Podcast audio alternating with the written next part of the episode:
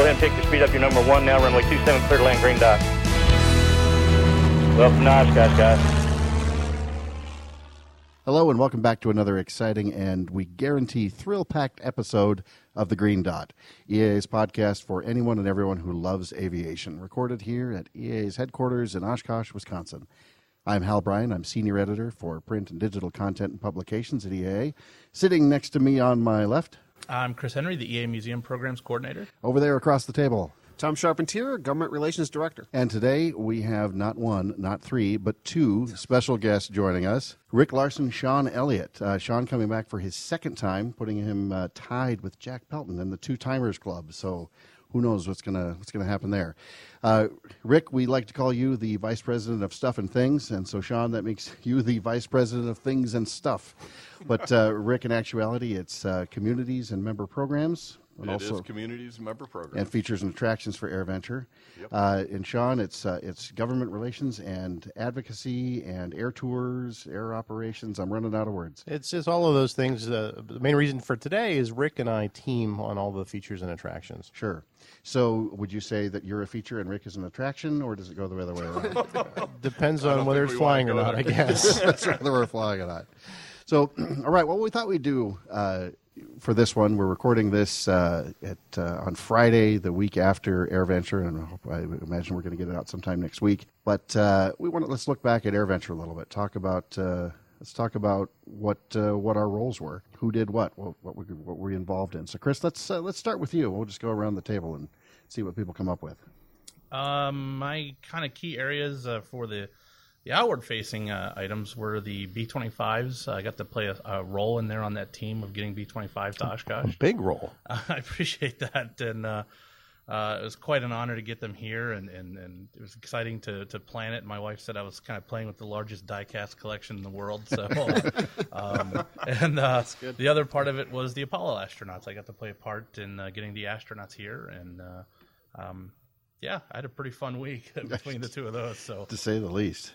So, uh, Sean, how would you encapsulate uh, your week? If Oh boy, all- all over the field. I mean, obviously, a big part of my week is on the, the government relations side, and all of our, our colleagues within the FAA, NTSB, and other government and uh, industry uh, associates.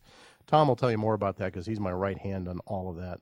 And then, obviously, on Rick and I's part, um, all of the aircraft operations side. Um, you know, the, the the flight line and uh, the air show every day, and the acts and the, the safety aspects and the liaisonship with the FAA. All of those aspects are, are part of my responsibilities. Now, I think we're going to come back to this in a minute, Sean, but very quickly, how did you get to AirVenture this year? Uh, I had a pretty pretty awesome ride. Um, I have the world's greatest boss, and that Jack Pelton said, if you need to take two days and bring Doc from Wichita, go for it. And uh, this was the Friday Saturday before Air Venture, so it was a really really busy time. But my team's awesome, and uh, we had everything developed and ready. And I was able to scoot over to Wichita and be part of the flight crew that uh, brought Doc in on Saturday afternoon, and that was a once in a lifetime kind of experience. It was awesome. So you showed up in the cockpit of a B 29. I did. uh, I did. And, and Rick, you were in the left seat of a Honda Pilot? Honda Is that Pilot. right? Okay. Yes. yes. Excellent. So, Rick, tell us about. Uh, he had air conditioning though. Cry Me a River. yeah, no kidding. No kidding. Welcome back to the No Sympathy Hour.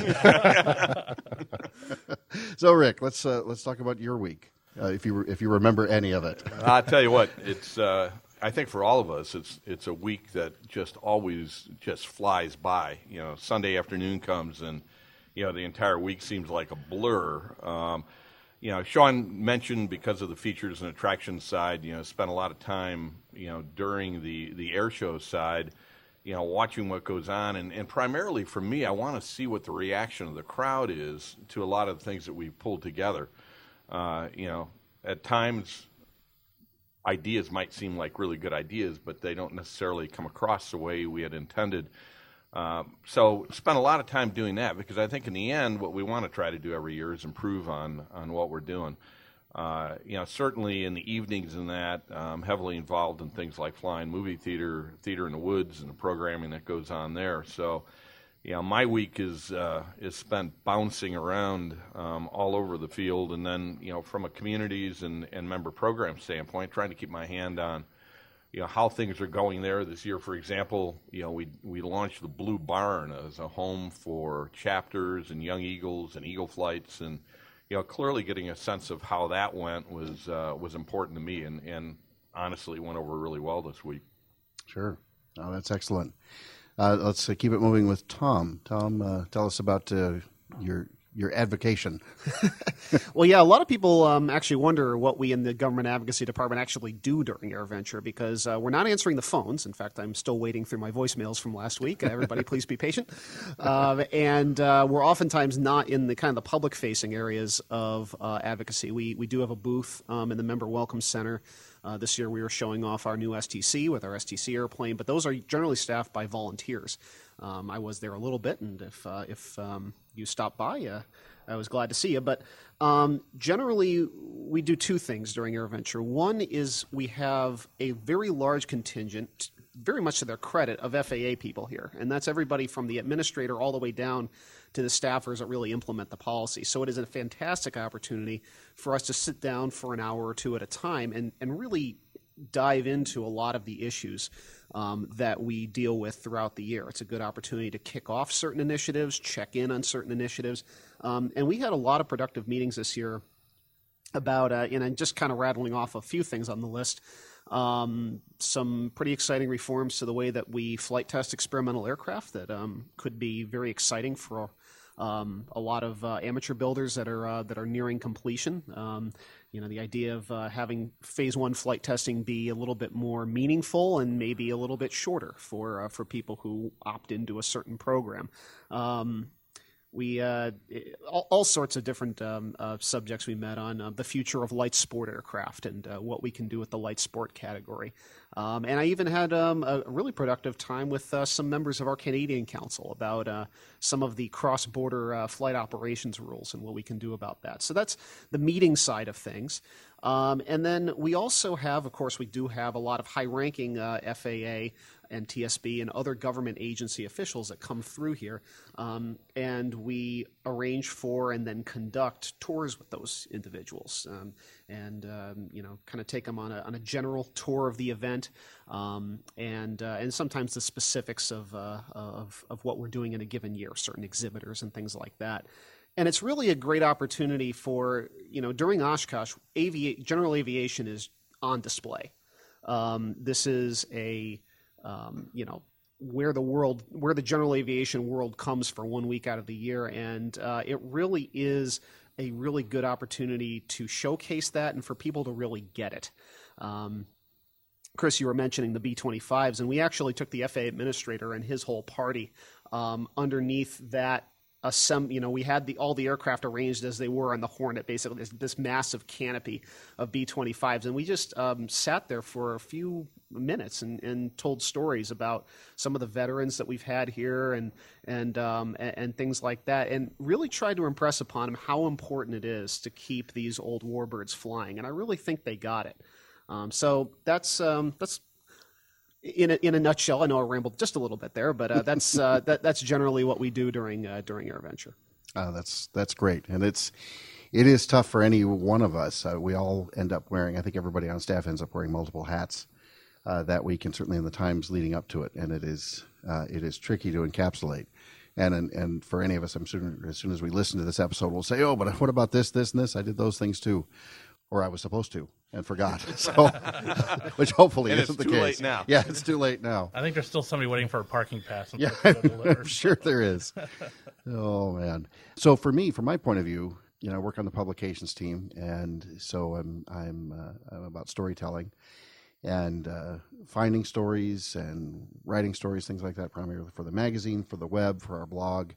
This year was a little bit uh, unusual for me in that we had a brand new social media coordinator on staff. This was his first AirVenture, uh, so it felt to me to spend some time uh, mentoring him, helping him sort of experience his first air venture and understand and survive, and uh, giving a crash course on you know why these 10,000 airplanes are all cool, each in their own uh, individual way. Uh, so that was something that I had, uh, that was my primary role at EAA until a couple of years ago. So it was interesting to sort of step back into that a little bit and have a, have a say in that.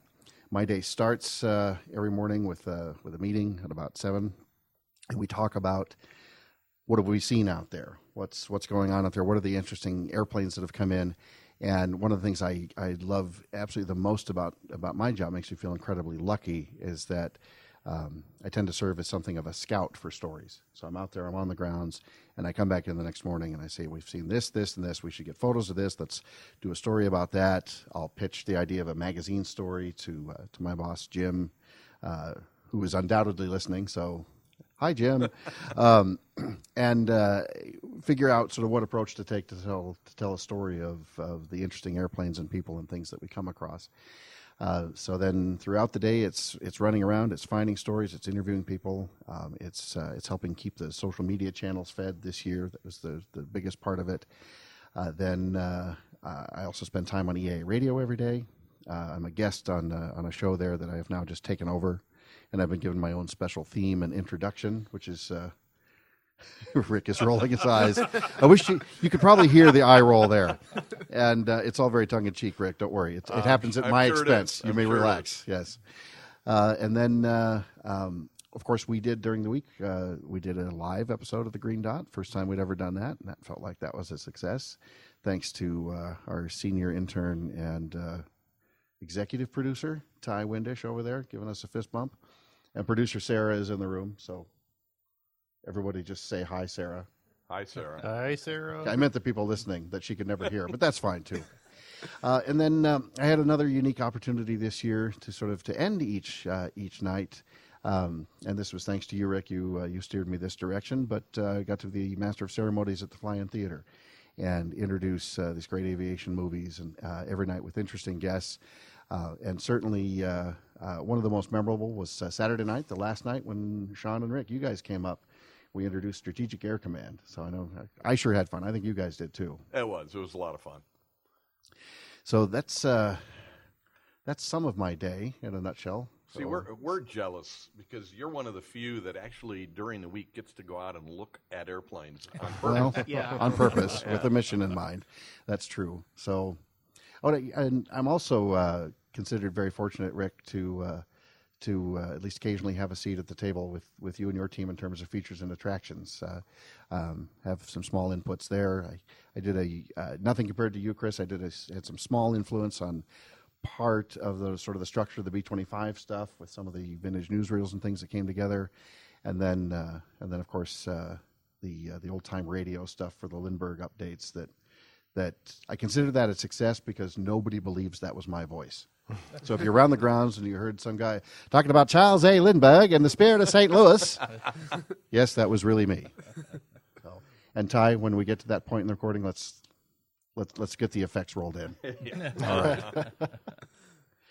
so, uh, does anybody here have, or we can go around the table again? Does anybody have a, a favorite moment, or I, it, I think it's it's impossible to pick one, but uh, maybe maybe some of our favorites, Chris.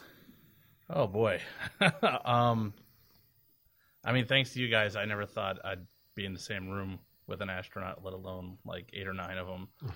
and um, I think one of my favorite moments was is during the uh, the show. We had a um, a lunch that only uh, it was kind of reserved private for the Apollo veterans, not just the astronauts, but if you had worked on the program, you were an engineer, you know, a designer or a contractor for for the programs um, you got to come to it. And in my head, what I thought was we were giving a chance for the engineers and these guys who never got the spotlight to get a chance to meet an astronaut. And it actually worked a little bit in reverse because a lot of them, when they came in the door, the astronauts were the ones that were excited to see the engineers because they had worked together on the spacecraft and on the on the systems. And they're like, "Oh my gosh, I haven't seen you in years." And they were hugging and you know, they were looking for pens and papers. They could trade contact information, and it worked opposite of what I thought we were going to see. And I, I, think that was really cool. That was a really neat thing to be a part of. I know you were there with us, Rick. And, Yeah, it was uh, it was pretty amazing. I had jotted that down as one of my favorite moments as well. Um, yeah, I think as we go around the table here, one of the things that's what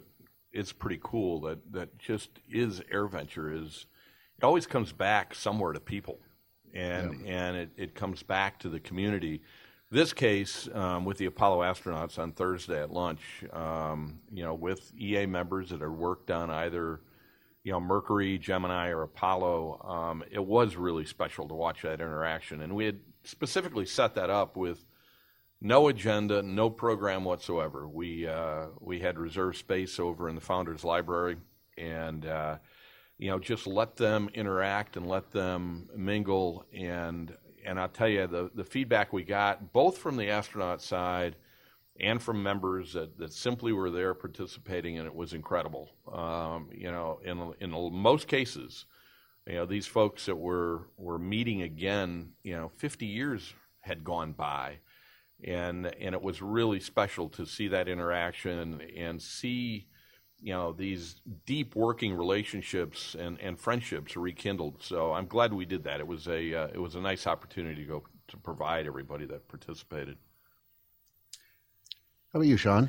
Well, you know, it's interesting how I, I, out of all the different things that I have involvement with throughout the week, there was one particular standout moment and it has to do with the fact that this was my 21st air venture. You know, when, when I started here, it was actually Oshkosh. It wasn't even called AirVenture sure. yet. And I lived through, you know, the Concorde being here, Spaceship One arriving here, some pretty s- significant moments in uh, Oshkosh or AirVenture history. And it, it really struck me Monday night.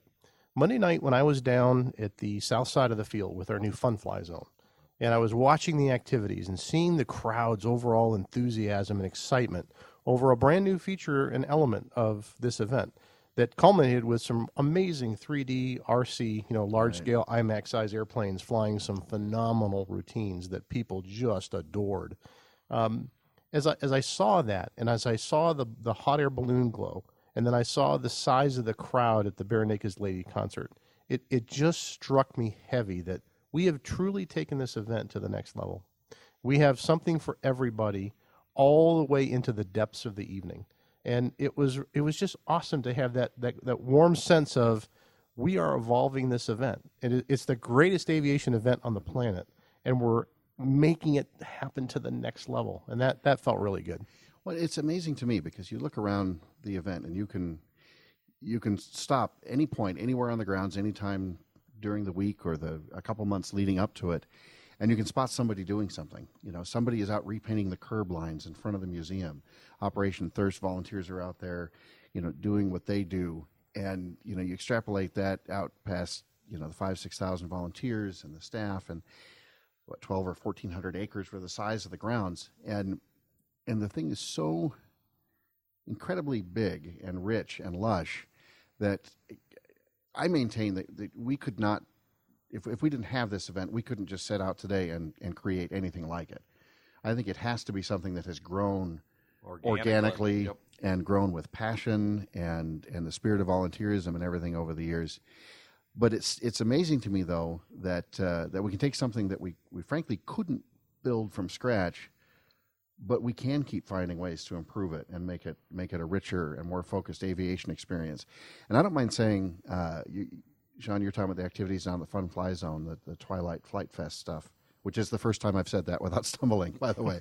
um, I was thrilled to see this year. No disrespect to the evening entertainment we've had in the past. I was thrilled to see this year uh, nightly entertainment that's focused very squarely on aviation. Absolutely. It doesn't it doesn't have to be a concert every single night. Uh, it can be something that still stays true to the core and the, the theme of things. And I think that was, you know, clearly the bet we were making was, you know, that we could go ahead and and trade what we were doing with the main stage on, you know, the nights other than the Monday night opening day concert and trade that for what we wound up doing down on the south end of the field, as well as other activities sure. in the evening. But clearly, the new thing was Twilight Flight Fest, and you know, as as Sean has said, I mean, I think it went over incredibly well. I mean, that was one of those things that we talked about. Dennis Dunbar certainly was a driver with that one.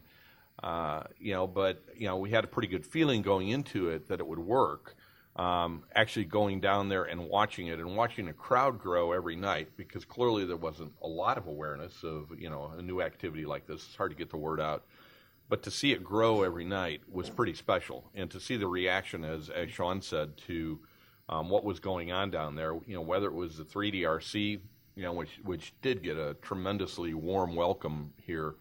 Um, but also, you know, the Paradigm team that you know was flying two nights in a night air show, but just having them down there, basically doing fun flying in the evening, uh, you know, our whole idea with that south end is is exposing people to different ways to get involved in aviation, and in many ways, lower cost ways to get involved in aviation. And and I think we, you know, in some way achieved that this year, and, and it certainly gives us an opportunity to grow that and expand that.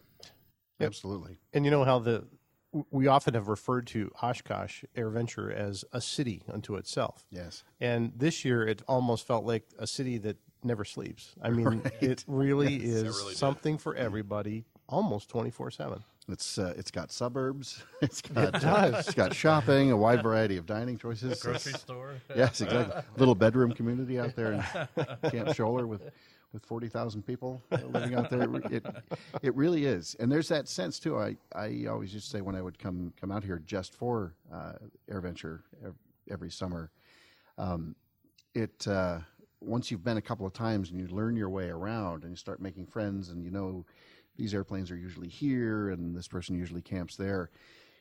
It, it does feel like coming back to your hometown every time. You come back to the hometown and it's like you're in town for the your high school reunion or something. You run into everybody.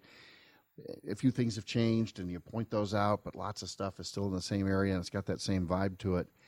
And uh, um, so you know, i'll never forget the first time i was on the grounds uh, like in, it was april of 02 when i was out in the off season before i started working here. And it's jarring. It's it's actually really upsetting. What did you do to my hometown? There's nobody here. You know, did you drop a neutron bomb? What are there zombies? What, so it, it feels so strange uh, on the the convention grounds themselves. But but that city metaphor holds true, and I, I you, you learn landmarks, you learn routes, you learn traffic patterns, all those things. Your favorite restaurants, uh, even though those have changed a bit over the years, but uh, that that really rings true. So, so Rick, uh, as somewhat continuing around the room, you, you talked about some things. Is there are there other shining moments, uh, particular favorites, personal things that really stood out for you? Yeah, you know, I, we talked about the Apollo side, and that was clearly a big one. Um, but you know, one of the things that we do every year, uh, and it it never ceases to have an impact, I think, in everybody that participates in it, and that's the honor flight Yes. and the return of the honor flight on on Friday uh, at the end of the uh, the air show.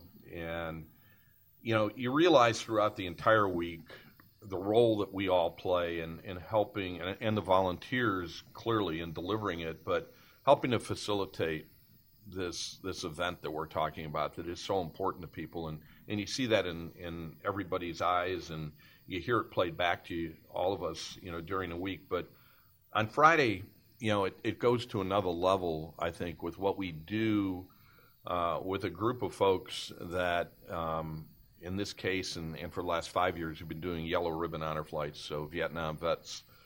And you realize how important that evening becomes, you know, for 120 folks that never did get a welcome home when they came back. And and even though in many cases, you know, we're talking 45 or more years ago, uh, this is still a raw nerve, and and in some way, you know, you can almost see that we're providing a little bit of closure on something that they never were able to get closure over. Uh, and and that evening, I think you know, in, in the morning as well, and in, the send off, um, you know, at five thirty or six o'clock in the morning, uh, followed by you know what happens on the plaza at the end of the air show is just to me, it's one of the more special moments I think of the uh, of the entire week, and it's it's one that you just absolutely can't walk away without an emotional reaction to. Absolutely. There's uh, even the photos and you know the videos and things that you capture. I don't I don't know how uh, I don't know how anybody can sort of keep it together when you see this guy. It's really hard. You see the folks coming down the stairs. and, What was interesting this year is you know, we had um, uh, Major General um, Lewis and and and Boussier, um, as as well as Admiral Gillingham, and you could see the emotional reaction from them as well. You know, and, and these are folks that have been in the military for years. Uh, and in talking to them afterwards, I mean, clearly a very moving um, evening for them as well, and and I think that says a lot. Oh, that's excellent. So, Tom, anything that uh, anything that jumps out at you? Uh, besides the live Green Dot podcast, which obviously that was a special moment for all of us. Yes, I kid, but it really that really was a blast. No, it certainly was. Um, and I, you know, I try not to get, I try not to get too. Well, I, I mean, I, I get about as wowed as everybody does at the at the kind of the gee whiz stuff that goes on during AirVenture. Uh, obviously, the experience is much deeper than that, but uh, I, I guess I do just have to say that there were two times that I was Dri- I was driving down um, one of the main drags with uh, with my golf cart, and practically without looking, just had to kind of dive to the side of the road and get out of it, and just like involuntarily just yell, you know, wow. and uh, that was the the, the twin B twenty nine flyover. Yes, Absolutely. we and can all the, agree uh, on that one.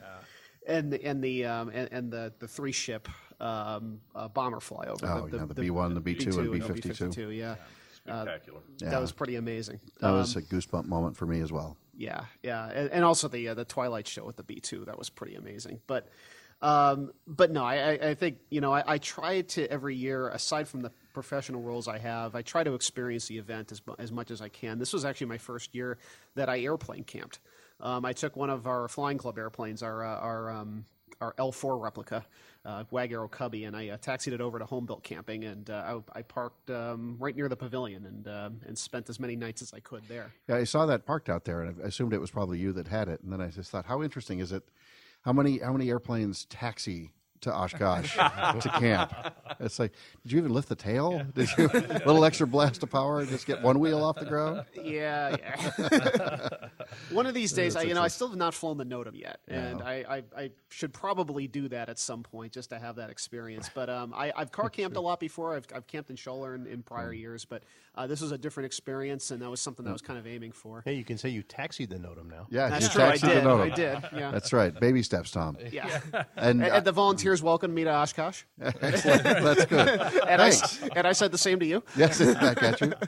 It's it's good to still be here. Yeah. Um, now, last year, Tom, as I remember right, uh, there was a movement amongst uh, your your coworkers and uh, alleged friends to uh, to get you to camp with your boat uh, and to actually live in your boat in the campground. But I'm glad to see you chose the airplane. Although uh, I'm told us. that somebody actually did do that thing with the boat. this Really? year. Yeah, somebody actually did have a With sailboat. your boat? Not my boat. Okay. No, but somebody else had a sailboat. because you should know where your boat is Yeah. at all times. I think that's rule number one of, of boating. Yeah. Thank you, Chris. oh, that's Rule number one of boating is spend money. Spend money, yes.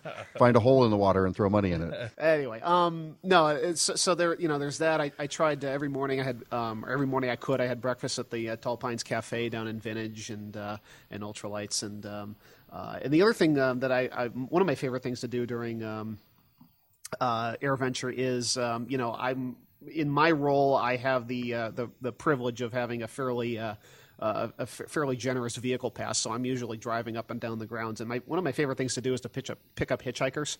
Uh, you know, uh, coming During back and- convention, during convention on the yes, AirVenture yes, grounds, on the AirVenture not grounds. uh, But, okay. but yeah, people coming Clarity. up people coming up and back from the North 40, just asking, you know, uh, um, you know, where'd you come in from? Uh, what are you flying? Um, you know, how many times you been to Oshkosh? Um, a, a lot of uh, a lot of great conversations start that way, and um, it's um, it's been uh, that- that's that's just one of my one of my favorite things to do on there.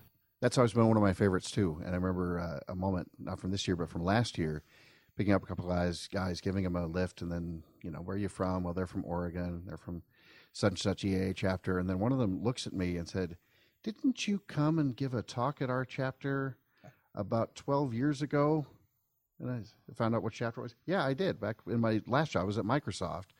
Uh, they, these guys just recognized me, but it seemed perfectly normal at the time that, of course, we'll just randomly bump into each other. Uh, but, but Chris, you had another uh, another favorite moment you wanted to mention. Yeah, one that I, I, I just have to tell is an interesting story was um, I came from the Lifetime dinner, and I was getting ready to leave, and somebody said, uh, "You need to go see what they did to the B twenty fives," and left it at that. Now I'm like, oh god, you know, like I, I'm envisioning all kinds of bad things, and, Graffiti, You know, uh, uh, yeah, I didn't know, and so I, I run down the Warbirds, and that is when they had staged them like the Carrier Hornet parked out there, and we're just sort of I just went out and walked around. There's nobody around, and they're just sitting out there, and it's sort of it's just starting to get dark. And uh, that was emotional. I mean, seeing those all together, sort of. I mean, they're just nose to nose or nose to tail and wingtip to wingtip, And then Mr. Patrick shows up from from uh, the B twenty five Georgie's gal, and him and I just sort of ended up over by his airplane talking, and then one by one they started to come out from his crew, and we made a reference to the fact that if you've ever seen Thirty Seconds Over Tokyo, it was like that when we're up on the deck and it's all fogged in and tied in, and but it was just really emotional to sit there and look at those airplanes, and then of course you know the next night when they finally fired up and went off, you know Dick Cole, the last surviving Doolittle Raider, was there saluting each one off of our you know quote deck uh, of the Hornet, and that was uh, that was emotional too. That was a really really amazing experience. To Chris, you should of. tell the audience um, what you had uh, everyone leave with in the B-25s. It's a pretty special thing you guys did. I appreciate it. We wanted to think of something special in an EA way to say uh, thank you for bringing your B25 in. It, it it certainly isn't cheap to bring something like that in, and it's a it's a, a major commitment to bring your airplane into our show. And um, so what we came up with was um, uh, we made replicas of the bomb sights that they used on the Doolittle raid. Uh, because they knew the planes were going to fall into the hands of the enemy, they took their Norden bomb sights out and they made these uh, 20 cent bomb sights. And uh, they were just, they're really, I mean, they're, they're, they're kind of crude, but they're really neat and they mean a lot to folks who are interested in the Doolittle raid. So each plane that left, left with uh, a replica of the Norden bomb sight that uh, Belkin and, um, and John Hopkins and those guys made over there in the Weeks Hangar. So I'm telling you, those guys for years to come will look back on that and remember that event uh, along with that sight. That was a neat touch. it was really neat. A couple of them actually said they're taking their bomb sights out and putting the the, That's the cool. one that we gave Nice. them in That- the that- nice. nose. So Absolutely pretty cool. That is very Well, cool. and you mentioned you mentioned Dick Cole, which you know we we had Dick at uh, and uh, Jonna Doolittle and uh, Jimmy Doolittle the third at Theater in the Woods, and and I know in talking to David Hartman, we were concerned about well, you know, Dick's stamina, you know, to be you know there at night and how long would this go, and you know. He, David started asking asking him questions, and, and the more he asked, the the more wound up he got, you know. And he went for a good forty five minutes before the first question was ever thrown out to the other two on stage, and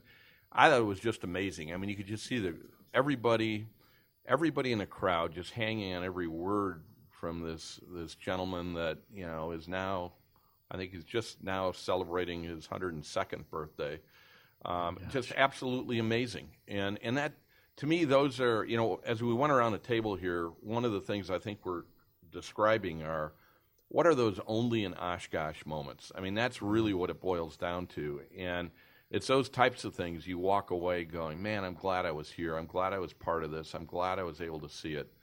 Uh, and that really is, is what the event's about. And I think that's, as caretakers of the, the event, you know, that's what we're trying to make sure happens every year is that people walk away going, man, I'm glad I was there because I, I got to see this or that or whatever it might have been. Absolutely. Now, uh, now, Tom, you were uh, you were gesticulating wildly a, mo- a moment ago, saying you had one more. And I'm, I'm warning everybody, we could do this for days. Yeah, yeah, So- definitely. We have And- been so far. until we collapse. But uh, Yeah, I, I um I can't believe I didn't think of this earlier, but um my department's also involved um m- m- less so myself than uh, than Sean and my colleague Mac, but uh um that's Mac Dixon, yes, that's private investigator. Uh, exactly. Um, we we host every year the uh, the Founders Innovation Prize, which is a, um, a fairly substantial uh, cash prize. Um, Twenty five thousand, is that right, Sean? For the top, um, 25, 10, and 5. First right. place, 25. Second place, 10,000. Third place, 5,000. That's right. And uh, uh, coincidentally, it's the same um, award as the as the original Orteig Prize was. It so uh, yeah. so you can either fly across the Atlantic or you can uh, uh, enter Help our save lives. yeah, exactly. we just won't mention the part about it being not adjusted for inflation. Well, yeah, exactly. um, anyway, the, uh, the the the the prize is we're, we've been this is the second year we've done it, and it's for um, coming up with innovative solutions um, for the issue of loss of control in general aviation, which, as many of us know, is the, um, the really the top um, top killer of, uh, of general aviation pilots. And this year, the, uh, we, we felt that the uh, the entries were, uh, were were really really good, and there are so many. That, all, all of the top five had very very solid um, uh, ideas and and uh, and proposals, but the one that was head and shoulders above the rest and the one that ended up winning was a group of high school students from um, from Virginia, and they were literally up against aer- aerospace engineers, an astronaut, and uh, and, and uh, you know some uh, some former military pilots and things like that. They came up with a modular system that you can uh, basically hang on the outside of your aircraft that will do um, angle of attack, airspeed, basically energy state. Um, uh, indications for the pilot, and then that routes to a um, an off-the-shelf available kind of uh, head-up display that you can have on either your headset or your, your glasses. Isn't that fantastic? And they have some, they have certainly have some development to do, but they were. It, it was it was a real incredible moment to see this group of three kids uh, just with that elation of having won, and then you know having our judges, which include you know a former NTSB chairman, um, an astronaut, and, and, and, a few others, um, you know, uh, come up to congratulate them and really you know kind of talk shop for a little bit. That was a really special moment. Not only was it innovative, but their final price point in the solution was about five hundred dollars, so it was unbelievably affordable. That's amazing. That's yeah. terrific. And I was I was uh, a pretty techie kid in high school, but like the the best I ever did was get about halfway through a, a ripoff of Donkey Kong that would run on a TRS-80 computer uh, with my friend Craig. If, any, if uh, any of you remember those uh, those computers in those days, Are they called Trash 80s. Yeah, Trash 80s. Yes, exactly. Radio Shack, rest in peace. Um, so I suppose uh, I get to, to mention a few of my favorites now. I'm going to try to keep it to the top 50 or 60 since I know we're running uh, we're running long.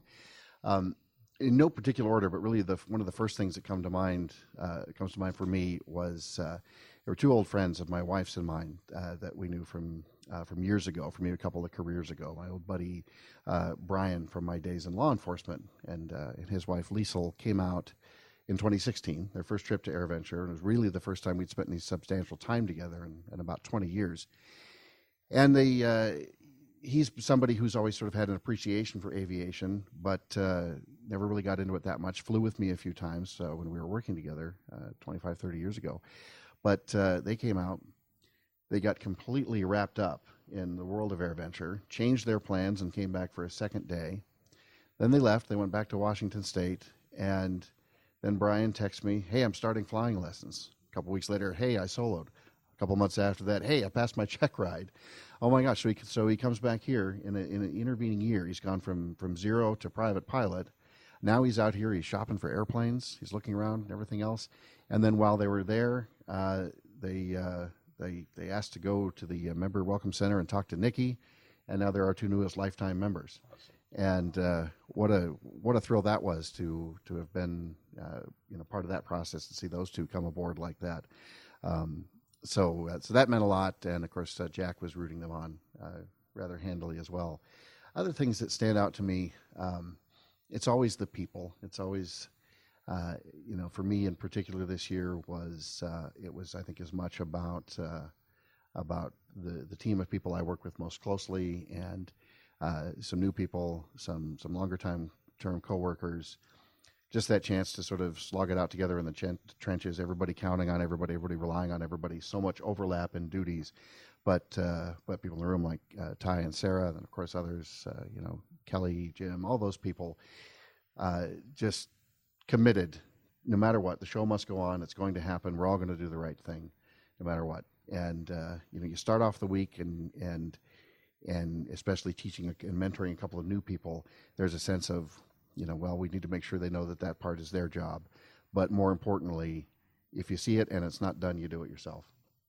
And we get through the week uh, proudly with no drama. Everybody's still standing. Nobody's screaming. All that good stuff. That's always a that's always a good one. Um, quickly, as I think about a couple other things on my list, I have to mention uh, hopping into Jack's golf cart and parading uh, up and down the flight line, chasing Stan Lee. That was one of those I'm not sure how or why I got here moments, but I was glad of it, getting some pictures, yelling Excelsior at Stan Lee and having him yell it back and give me a thumbs up. Uh, that was uh, that was a bit of nerdvana right there. Um, being up on the announcer stand with uh, Eric Lindbergh and Steve Voos when the Spirit of St. Louis replica took off, and then uh, and then trying to explain to Eric, yes, no, that really was my voice. That wasn't a real vintage radio thing. I totally made that up. But uh, that was an emotional moment for Eric, and Eric and I are old friends, so it was neat to to be up there to watch him watch the replica of his grandfather's airplane uh, airplane take off. one uh, one last thing that uh, that comes to mind is is uh, driving around with a couple of coworkers. One of them was uh, our staff writer, Megan Esau. And that's uh, she's somebody that I've been uh, sort of unofficially uh, mentoring in the aviation world a bit since she started here as an intern a few years ago. And we're driving around, and suddenly she points, says, "What kind of airplane is that? That looks interesting." And I looked, and I didn't know. I honestly could not identify it. We get closer and closer. Now I'm starting to I'm starting to categorize it. Well, it's sort of a mid-wing thing. It looks like early '60s, possibly a one-off, which always makes me feel better. If it's a one-off and I've never seen it before, I'm forgiven for not recognizing it, but I can't figure it out. And so we're getting closer, and uh, uh, I think we we threw the N number into Google real quick, and it comes back as a Super Cub. So no, that doesn't make any sense at all. So I got to get to the bottom of this. Getting up there and found out sure enough this was uh, this was a mid-wing open cockpit uh, sort of clip wing super cub. Um, obviously highly modified you know sort of one-off uh, called the mid-wing special built for aerobatics and it was uh, it was done in about 61 or 62 i'll be doing a story on it for the magazine here pretty soon. Um, but it was uh, an airplane that flew up through the 90s doing air shows and then kind of got uh, set aside and then was just re-restored and one of those photo finish things barely making it to Oshkosh, but it's got to be at Oshkosh. But uh, so number one, cool to find something I've never seen before. That always that always really gets me excited. Uh, learning something, finding an airplane I've never I couldn't identify, and then being uh, you know being unbearably proud of uh, of my own coworker Megan uh, for uh, for having learned enough to this point to say that's interesting. and then of course the uh, you know the, the merciless abuse I got for I would for hope not so. being Not able to Way to recognize go, it. Megan. So No kidding. okay, Sean, how many mid-wing specials have you seen? I would have said I don't know what that is either. Yeah, exactly. Let's go, but let's go find out. But over here's a This- B29. Come over here, Megan. yeah, exactly. Come look at the B twenty nine. No, for me, if I can't identify it, this shall not stand. I must. I must know everything about this automatically and, and immediately. So anyway, um, I think we can all agree. Uh, a great week, a great year. Uh, and Rick, you look like maybe you've got uh, one more thing on your mind. No, I think you know we'd be remiss if we didn't uh, take the take the time to say thank you to the 5,000 volunteers that make Absolutely. this thing happen. Um, you know, I think when you know, as Sean was was talking about stepping back and looking at the magnitude of the event, um, you know, from a staff standpoint, we can help provide some direction and and you know get involved in some of the early planning and that for this. But in the end, you know, it's 5,000 volunteers that make this thing happen. And, and I think we all realize, too, that, you know, even as an organization, if we could say, you know what, we can have paid staff doing all of this, um, at the end of the day, this event would never come off the way it does. It would never have the feel that it does. It would never have the appeal that it does. Um, and that's all driven by, you know, the folks that are here, not just the week of AirVenture, a week ahead of time, but here months ahead of time and, and really year round, uh, that, that really are responsible for pulling this off and delivering it in an EAA way. Um, and that's what makes this event different is we know there's a secret sauce out there. Part of it is the volunteer side that really creates, you know, what makes this thing really special, and it's it's how it's delivered and the genuineness and grassroots side of of you know the way it comes across, and and I just don't want to forget that. None of us can because you know Absolutely. it's incredibly important. Yeah, I hope our listeners can forgive the naivete I had in thinking these thoughts. But when you know, in the first couple of years I worked here, I kind of was look, looking at our, all of our volunteers and saying, "Man, who are these people, and what motivates them to work so hard for our event?" And then it fairly quickly dawned on me that it's not our event; it's their event.